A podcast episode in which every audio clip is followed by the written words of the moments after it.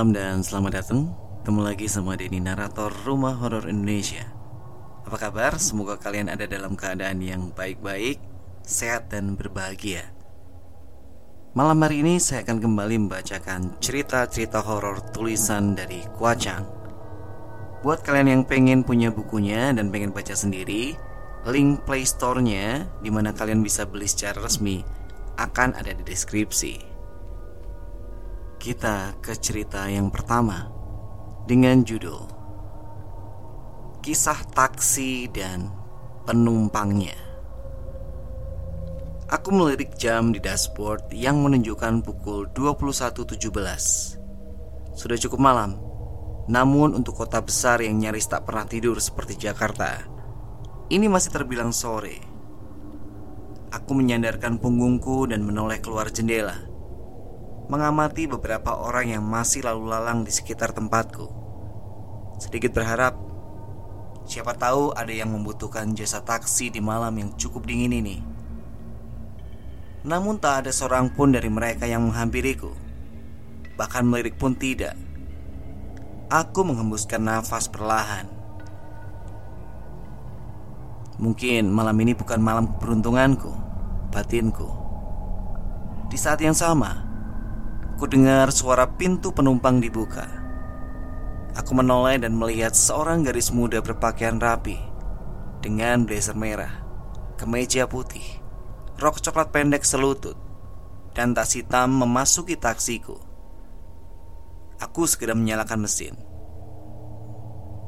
Ke mana mbak? Tanyaku. Ia menyebutkan suatu daerah yang cukup jauh dengan gumaman pelan Untung saja aku masih bisa mendengarnya. Aku menyalakan argometer dan mulai mengemudikan taksi. Mendapatkan penumpang seorang gadis di malam seperti ini tentunya cukup menyenangkan.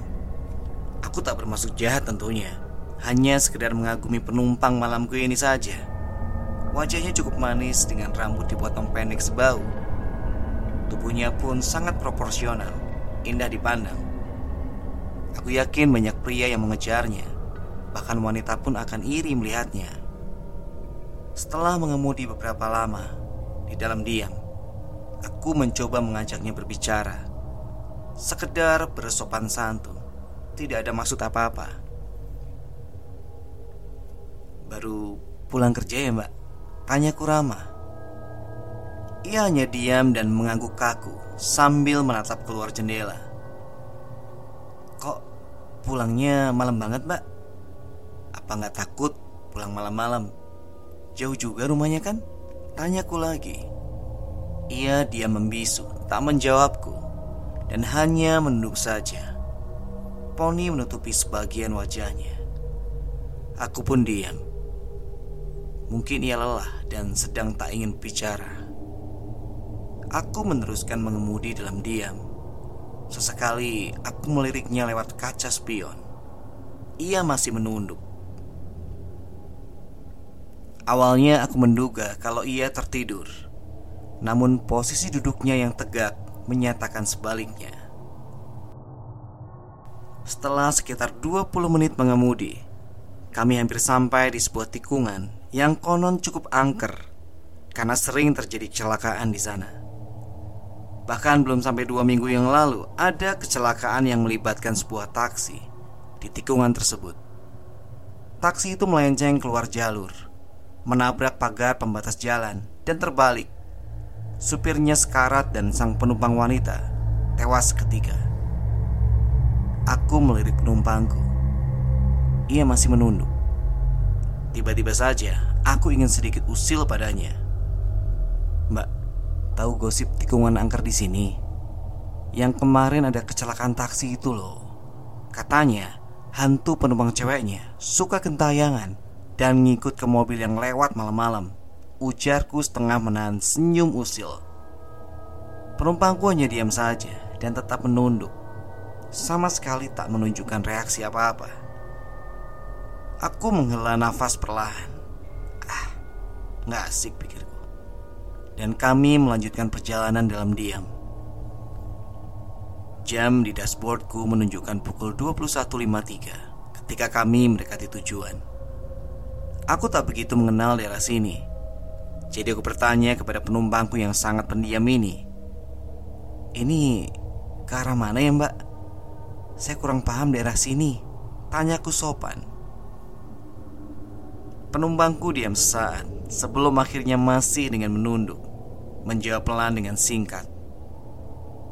Belok kiri. Aku pun membelokkan taksiku sesuai arahannya. Kami memasuki daerah yang cukup sepi dan juga sedikit gelap. Tak kenapa, banyak lampu jalan yang tidak menyala. Lurus sampai mentok, lalu ke kanan. Rumah paling ujung. Penumpangku memberikan arahan lagi dengan suara yang pelan dan datar. Aku meliriknya lewat kaca spion. Ia masih menunduk. Aku pun diam. Akhirnya kami tiba di rumah paling ujung Aku memberhentikan taksiku tepat di depan pagar rumahnya yang berbatasan langsung dengan tembok. Benar-benar rumah paling ujung batinku. Aku membuka kunci mobil agar penumpangku bisa membuka pintu. Dan penumpangku segera keluar dari taksi tanpa membayar. Ia langsung masuk ke rumah tanpa menoleh sedikit pun. Aku terdiam di dalam taksiku, sedikit terkejut dan berpikir, apa mungkin gadis itu Setelah terdiam beberapa saat Aku menghela nafas panjang Dan kembali melajukan taksiku. Setidaknya aku bisa mengantarkan penumpang wanitaku Malam ini sampai rumahnya dengan selamat. Pikirku bahagia Nah sekarang kita akan ganti ke point of view-nya wanita ketika turun ya Jadi udah jadi yang ceweknya nih ya Aku segera turun dari taksi dan berlari masuk rumah. Sungguh, aku takut sekali. Awalnya, kupikir ia cuma supir taksi yang sedikit mesum karena terus memandangiku lewat kaca spion. Tapi setelah ia menyebut-nyebut tentang kecelakaan itu, aku jadi teringat. Ya, ia adalah supir taksi dalam kecelakaan tersebut. Aku ingat wajahnya yang terpampang di koran di pagi hari setelah kecelakaan itu terjadi. Ia mengembuskan nafas terakhirnya dalam ambulans yang membawanya ke rumah sakit. Dan aku juga melihat barusan ia melajukan taksinya menembus tembok di samping rumahku. Untuk cerita yang kedua, masih dari Kuajang. Judulnya adalah Kita. Taman itu letaknya bersebelahan dengan TK tempat kita bersekolah. Biasanya, Sepulang sekolah kita akan bermain di taman sambil menunggu ibunya menjemputnya. Taman itu juga merupakan tempat favorit kita karena kita bisa bermain sepuasnya bersama anak-anak di sana. Di taman itu juga banyak orang tua yang suka memuji kita dengan berbagai macam ucapan seperti lucunya atau cantiknya. Kita senang sekali dipuji oleh mereka. Tak jarang mereka membagi makanan atau minuman yang mereka bawa untuk kita juga. Kita senang berada di taman. Namun ketika malam tiba, kita harus pulang bersama ibu.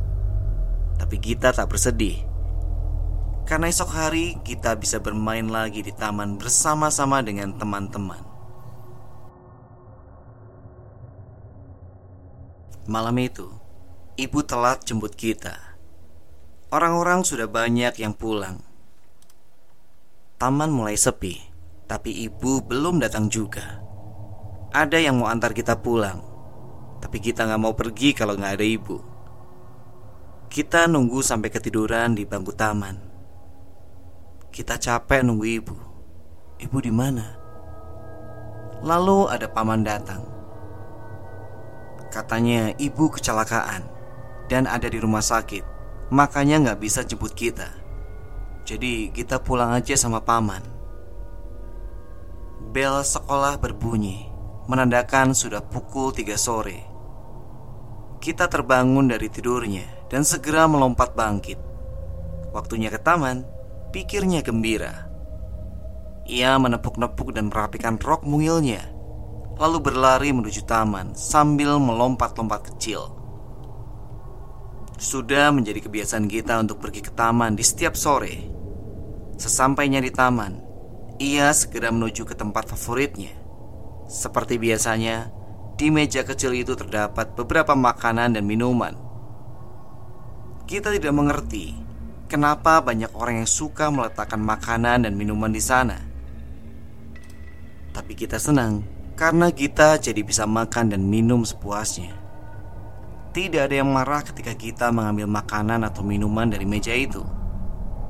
Kita pun segera mengambil salah satu makanan dan minuman yang ada di sana dan menikmatinya di bawah sebuah pohon yang rindang.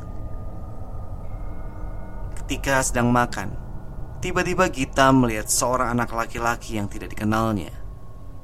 Kita kenal semua anak yang suka bermain di taman ini. Oleh karena itu, kemunculan anak lelaki ini menarik perhatian kita. Anak lelaki itu mungkin tiga atau empat tahun lebih tua dari kita Mungkin sekitar delapan atau sembilan tahun Rambutnya hitam dan lurus Dengan poni menutupi keningnya Raut wajahnya serius dan tajam. Anak itu berjalan melintasi taman dan duduk di sebuah ayunan. Ia tidak menyapa siapa pun. Padahal semua anak di sana selalu saling menyapa. Mungkin dia anak baru. Jadi dia masih malu untuk menyapa yang lain Pikir kita. Kita pun menghampiri anak itu dan menyapanya. Namun anak itu hanya menjawabnya tajam dan mengabaikan sapaan kita Ia mengayun pelan sambil tetap natap kita tajam. Kita sebel sekali Baru kali ini kita bertemu dengan anak sombong seperti ini. Kamu anak baru ya? Pindah dari mana? Namaku Gita. Kamu siapa? Tanya kita lagi Berusaha berteman. Namun anak itu tak menjawab.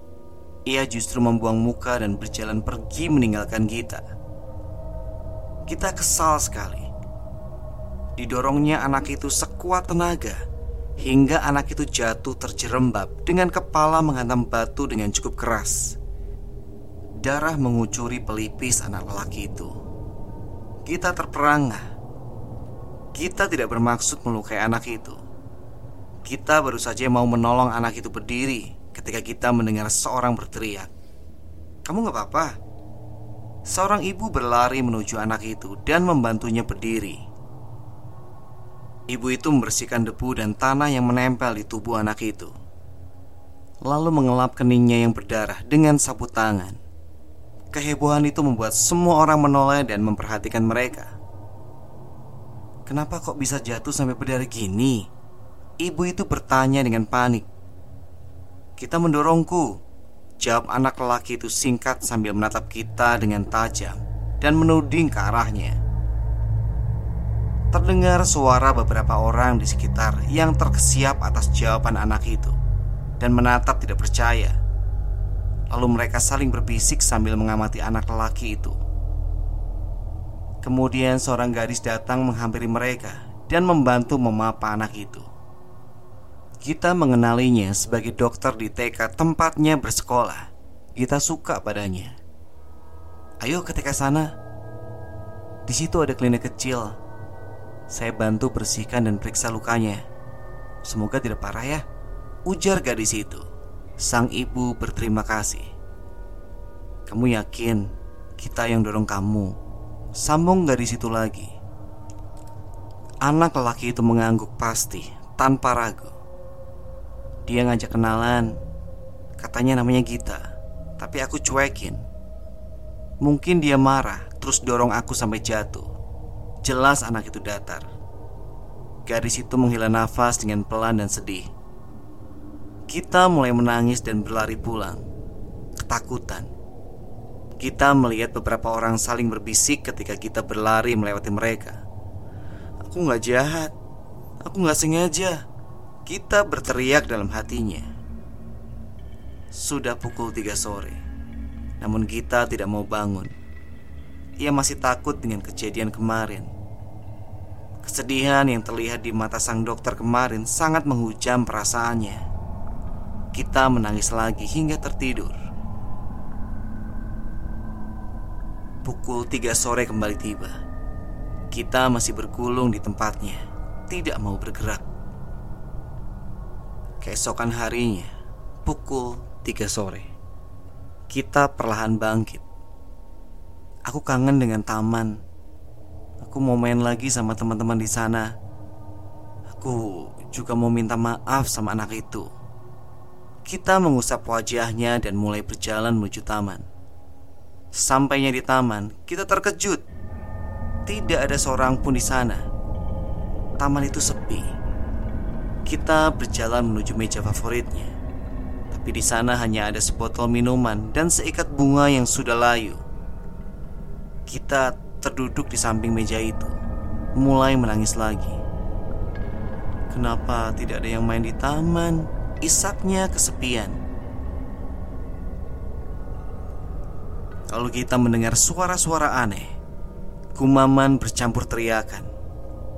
Ia mengangkat wajahnya di depannya berdiri seorang laki-laki bertubuh besar yang sedang menatap tajam ke arah kita. Kita ketakutan.